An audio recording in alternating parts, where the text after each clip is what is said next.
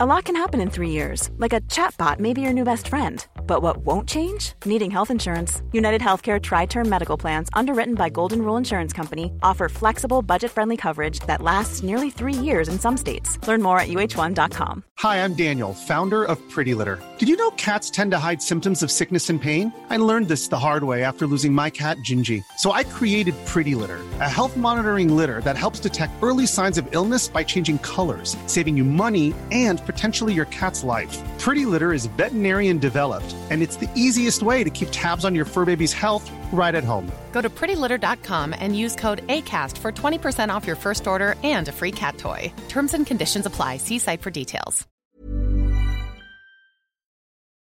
Hi everyone, welcome to Dan Snow's History Hit.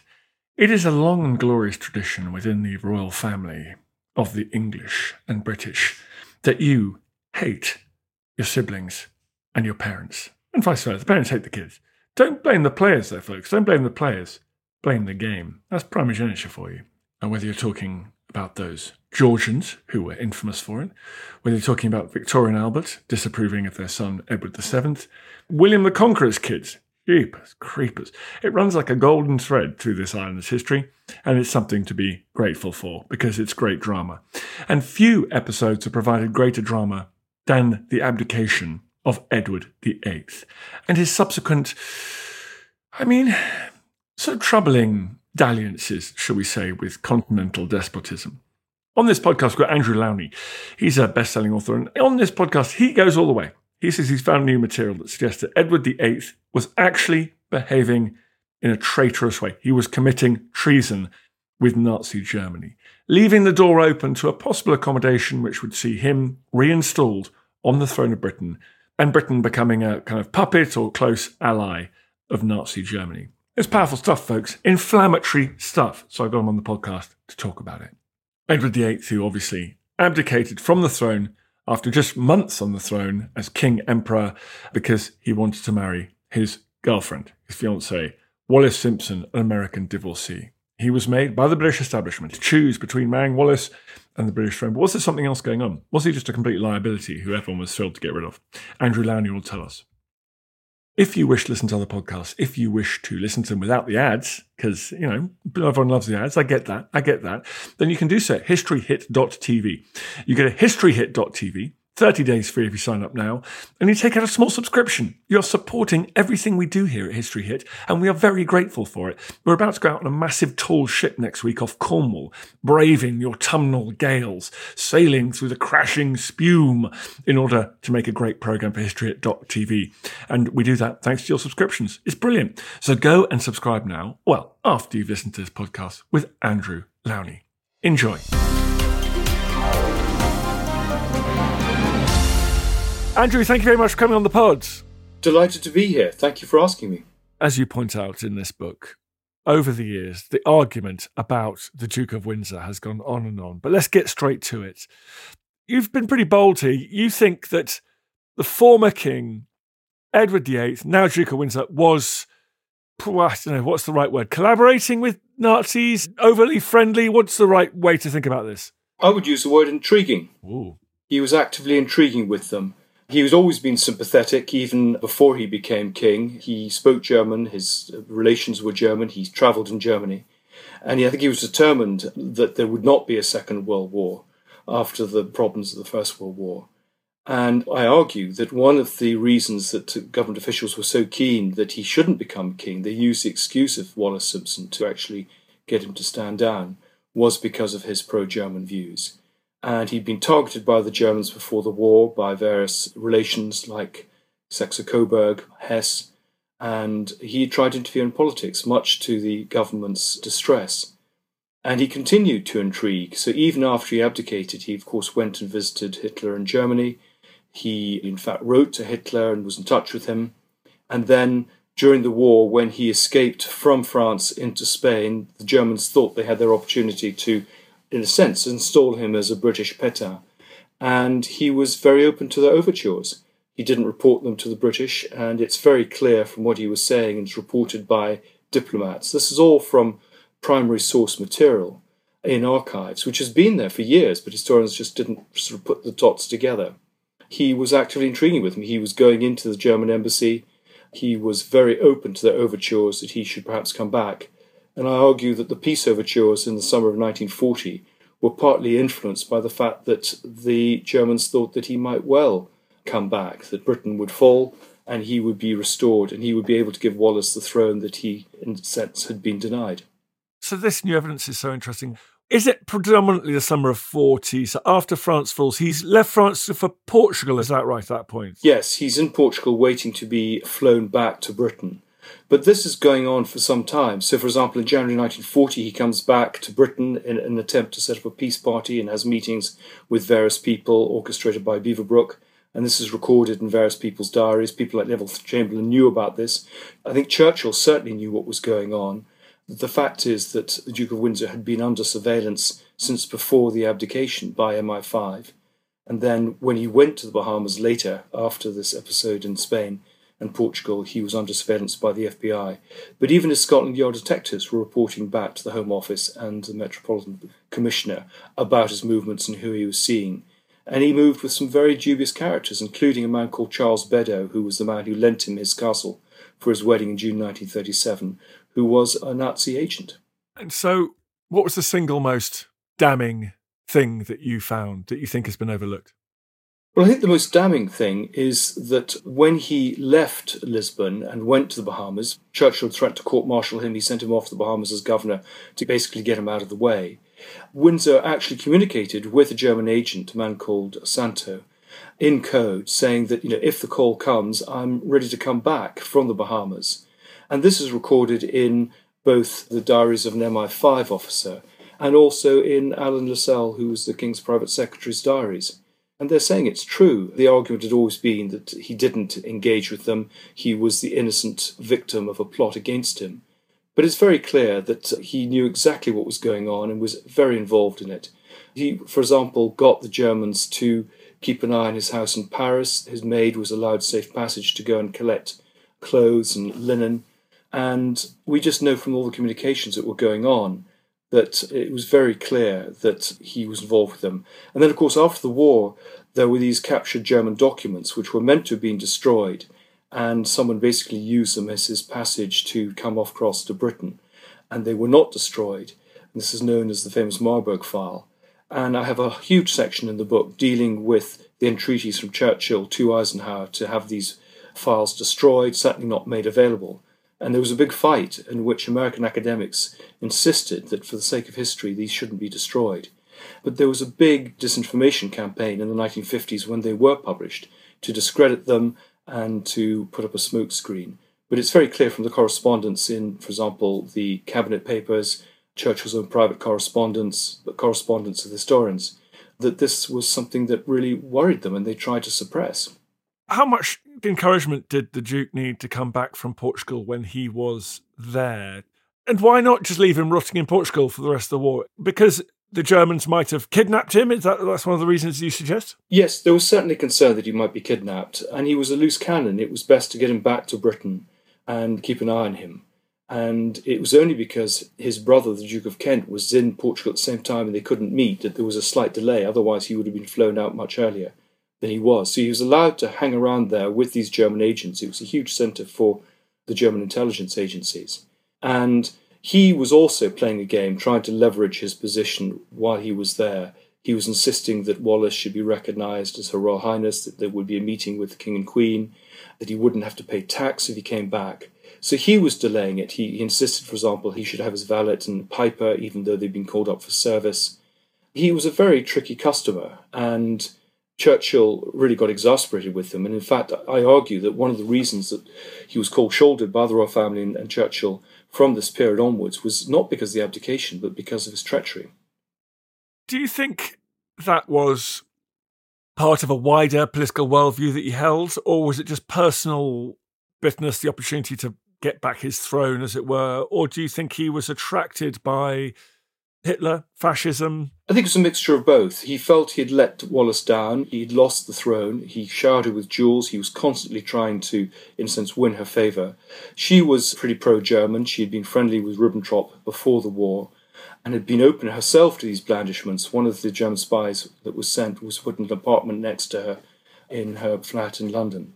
But I think also he generally thought that Hitler should concentrate his energies on the Soviet Union, that the British Empire would be lost in this war, and that if he could save Britain from going to war, then he would have done his bit. And he'd been very open to these peace overtures, which really had been coming to him from 1936 onwards. Well, let's talk about him more as a prince, as a man. He had perhaps it runs in the family, he had a huge ability for, he felt very sorry for himself the whole time, by what I read. Yes, I mean, he'd had a difficult childhood. I mean, both his parents were very strict and bullied him. He had had all this adulation as a young prince on these world tours. He was a very charming, charismatic figure in many ways, but he had never really grown up. Physically, he hadn't fully grown, because I think of mumps as a child, but emotionally he was stunted. He talked baby talk to his girlfriends. He wanted them to be dominant. They'd all been dominant, and of course Wallis filled this role perfectly. She bossed him around, and he liked that. He had a very strong sense of self-entitlement, and he had been very spoilt as a child. Even his private secretaries, before he came to the throne, rather wished that he'd been killed at one of his steeplechasing exploits. So he was seen as a pretty bad egg by the insiders, even though the public loved him. He was seen as politically very naive, and he was a very weak character, very open to not just Wallis, but these approaches from pro-German figures around him. It's that strange thing that you get with the sort of Romanovs and all these great royal families of Europe at this time. You get this sense in which it is very protective about their right to rule, and yet also feel that it's a terrible burden that they have to bear and that they've been very unlucky in a way. Yes, exactly. I think that's one of the extraordinary paradoxes. In some ways, he was relieved to not have to become king, and yet there he was, intriguing to come back. I think he was a very vain man, and he was open. I mean, he loved his clothes. I think he liked the attention of the Germans, and they played him very well. They, of course, offered him large sums of money. He was rather greedy. Again, one of the tensions of the abdication was over the fact he double-crossed his brother about actually how much money he had. He'd been saving money from the civil list and had plenty of money. They didn't really need to pay him off.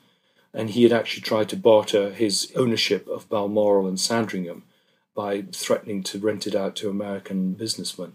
So he really had no strong sense of public duty. He was in it for himself. And throughout his life, he sponged off people. He was involved in some pretty dubious black currency dealings, not just in the Bahamas, but after the war. In fact, the big scandal was hushed up. His secretary, who'd be basically involved in doing it, a man called Victor Waterlove, was sacked and paid off before he could go to the papers about it. And there's certainly some suspicions that he covered up the murder of Harry Oakes in the Bahamas when he was there, because Harry Oakes was involved in some financial operations with him. You listen to Dan Snow's History. We're talking about Edward VIII. Traitor or foolish? Or both? More of this. There are stories to tell, myths to explore, legends that shaped the medieval world to captivate the imagination. I'm Matt Lewis, and with my co-host, Dr. Kat Jarman, I've Gone Medieval. We're waiting here for you to join us. Subscribe wherever you get your podcasts and let everyone know that you've gone medieval with History Hit.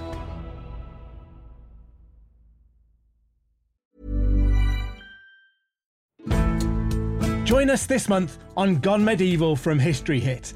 I'm Matt Lewis. And I'm Eleanor Yonaga. This April, dive into our special mini-series. With the help of leading experts, we're tracing the foundations of England by exploring the country's most powerful Anglo-Saxon kingdoms. We'll be looking at Northumbria, Mercia, and Wessex, as well as the rulers and their councils who helped shape a nation.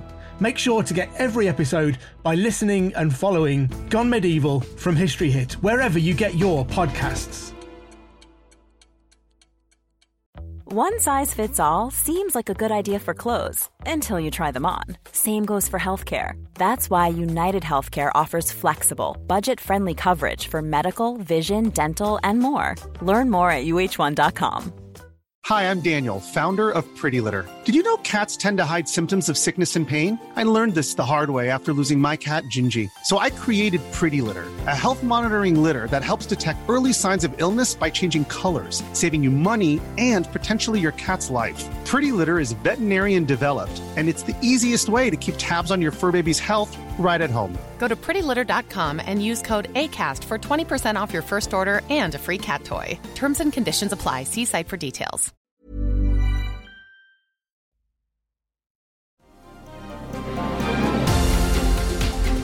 Without getting a sort of conspiracy theory about it, I mean, he was unpopular before. Was there concerns before his relationship with the married Wallis Simpson within the British elite, within the royal family, about his fitness for the throne? Because even in recent memory, there had been some pretty dodgy candidates. I mean, his grandfather, Edward VII, was regarded as a complete liability by his own parents and many people. Was there anything different about Edward VIII? Well, I don't think he was as intelligent as Edward VII. I don't think he had the same sense of duty. I agree, Edward VII grew into the role, but there were concerns before he inherited. I mean, his father had said that he will ruin himself within a year, and that's exactly what happened. He reigned, in effect, for 9 months, or less than a year, rather, 11 months. So, yeah, I mean, if you look at the diaries of all the court officials that have been published, politicians, there were worries about his indiscretion, that he passed on state secrets, he left things lying around for his guests. He wanted a life of pleasure. I mean, this is, I suppose, the great trope, the division between public duty and private pleasure. And he, I'm afraid, wanted his private pleasure. I think if he'd married someone else, then probably the situation would be different. But Wallis Simpson was ambitious, and he became putty in her hands. What were Wallis's ambitions politically? Well, I think she wanted to be something in the world. She'd had this rather impoverished childhood, genteel poverty. She loved mixing with the great and the good. She loved attention. She loved wealth. And I think the fact that she was approached by these people and flattered, again, enhanced her own sense of her own importance. And I think she felt that her husband had been let down by his family, that they could have had a more organic marriage, that he probably would have been a great moderniser. So there was this great bitterness that they'd been denied, in some ways he'd been denied his birthright, and bitterness about the fact she'd been denied her position as Royal Highness.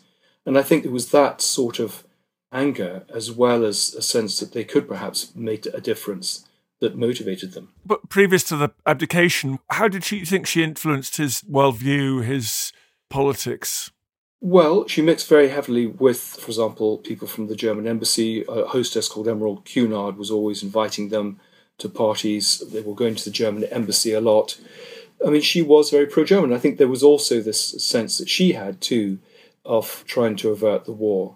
So I think they were trying to do it for the best of reasons to start with, and then they got drawn in further and further, and it was a mixture of their own personal advancement and a belief that they could change the course of the war. And a great jealousy, particularly of the future Queen Mother, who they called Cookie and the Witch of Glamis. So there was terrific tension between the two wives of the brothers. The brothers had always gotten well, but there was a sense that neither of them could be trusted. And there are, again, reports from, again, in the National Archives, from senior civil servants like Horace Wilson, saying this woman is very dangerous, she has huge ambitions, she needs to be watched, she's too sympathetic to the Germans. And we really need to, in fact, they tried through various parties to separate the two, but the Duke of Windsor threatened to kill himself if he wasn't allowed to marry Wallis. And so she sort of was emotionally blackmailed into continuing the relationship. What does it tell us about the monarchy? I mean, it's a very democratic world. I mean, Edward was a threat to the institution of monarchy itself in Britain, was he? Because people worried that the public would just wake up and go, hang on, this is mad, this dysfunctional family full of these kind of weird people ruling over us.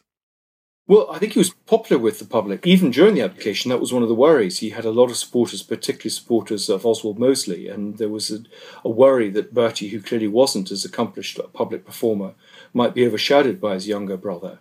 And so that was one of the reasons he was kept in exile. But I think the officials felt that he wasn't up to the job. They were worried that he was trying to modernise too quickly and was perhaps going to let in too much transparency. But I think others were just concerned that he was indiscreet, he mixed with people he shouldn't be mixing with, and that as a statesman, in effect, he was a liability. He was constantly trying to interfere in politics, particularly during the Anglo-Naval discussions in 1935. In March 1936, his cousin, the Duke of Saxe-Coburg, was sent across to smooth things down after the Rhineland crisis.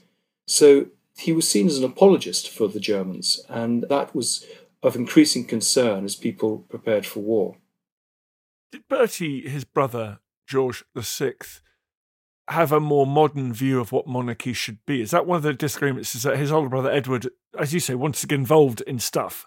Was George VI happier to perform that modern constitutional figurehead role, or did he have different politics, ones which intersected better with the British government's agenda?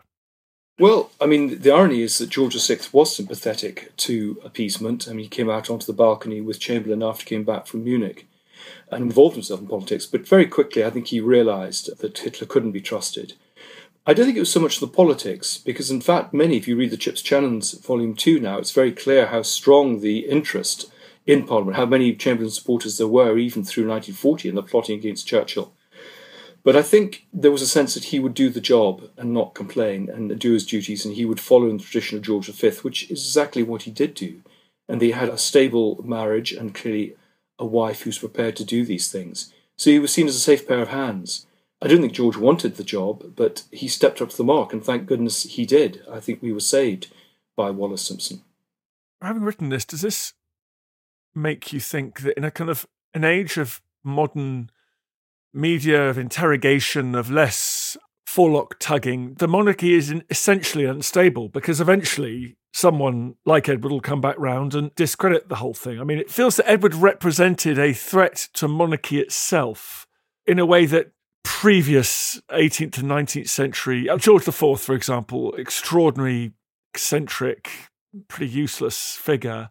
The monarchy could survive with George IV, but it couldn't potentially have survived in Edward VIII.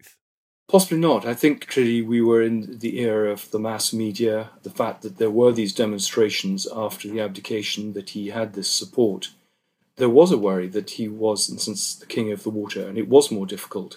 But I think that's always a problem with monarchy. We've been lucky, most of the monarchs have been pretty good. But I think most of the time people could be controlled, and I think the problem with Windsor, particularly after he got involved with Wallis, was that he really wasn't prepared to be controlled, and that he was a loose cannon, and something had to be done. And he, in effect, manoeuvred himself into the abdication. Baldwin acted very cleverly to basically force him to give up the throne. Well, the House of Windsor's got another errant member at the moment. Do you think Windsor, late after the war, to what extent did he dream of undermining his brother and the institution itself, or did he always remain essentially committed to monarchy in Britain? Well, after the war, he was desperate to get a job, and he kept lobbying both Churchill and Attlee and his brother. But the problem was, what job could you give him, an ex-king? I mean, it's one of the problems. He wasn't invited to the coronation of the Queen because there was no precedent for that. And he wanted to be some sort of ambassador in Latin America or in the States. But he had these very dubious friends, and all the advice that was being given to the royal family was, this man really just needs to go off and keep away from Britain and do charitable work or whatever, but he cannot be involved in public life because he's a liability. You know what? Spare members of royal families, it's a big problem, because you've got to have a few of them around in case of death, but the Ottomans had it right. It's the old silk and thread or whatever it is. You just need to get rid of the spares. It was difficult. I mean, I sympathise with the royal family. What do you do with these people who perhaps, you give them an inch and they'll take a mile? I think the royal family started off by being quite conciliatory. And I was just been looking at letters in the Royal Archives, and Bertie actually is very good to his brother initially and is sympathetic to his wish to come back, and they're going to try and do it gently and reintroduce him. This is before the war. But every time Windsor goes off and does something that basically makes them put up their hands in horror and say, we can't have this happen. He gives indiscreet interviews, all the parallels that we see now. He has squabbles about security, about his finances. He goes public on his parenting and says awful things about his sister-in-law. So it's very difficult, because every time they try and do something conciliatory to sort of keep him on side, he just pushes even further. Interesting stuff. Thank you very much, Andrew, for coming on the podcast. It's great to have you on eventually. What is your book called? It's called Traitor King, The Scandalous Exile of the Duke and Duchess of Windsor. Traitor King. You're not pulling your punches there. No, I've sort of put my mouth where it is. I mean, people have hinted at this in the past, but no one really has joined up everything and I think gone through the archives. There's a lot of stuff in the States. I think one of the interesting things too is when you compare files, for example, the files in the Bahamas with the ones in the National Archives here, which are identical, except they're not. The ones here have been heavily weeded and the ones in the Bahamas actually reveal a lot of this information. Well, thank you very much for doing all that archival research. It's exciting stuff. Andrew, thank you very much for coming on the podcast. Thank you for asking me. I think we have the history upon our shoulders. All this tradition of ours, our school history, our songs, this part of the history of our country, all were gone and finished. Thank you for making it to the end of this episode of Dan Snow's History. I really appreciate listening to this podcast. I love doing these podcasts. It's the highlight of my career. It's the best thing I've ever done. And your support, your listening is obviously crucial to that project. If you did feel like doing me a favor, if you go to wherever you get your podcasts and give it a review, give it a rating, obviously a good one, ideally, then that would be fantastic and feel free to share it. We obviously depend on listeners, depend on more and more people finding out about it, depend on good reviews to keep the listeners coming in. Really appreciate it. Thank you. Thank you for listening to this episode of Dan Snow's History Hit. Please follow this show wherever you get your podcasts. It really helps us and you'll be doing us a big favour. Don't forget you can also listen to all of these podcasts ad-free and watch hundreds of TV documentaries when you subscribe at historyhit.com/subscribe. As a special gift, you can also get your first 3 months for just £1 a month when you use code DANSNOW at checkout.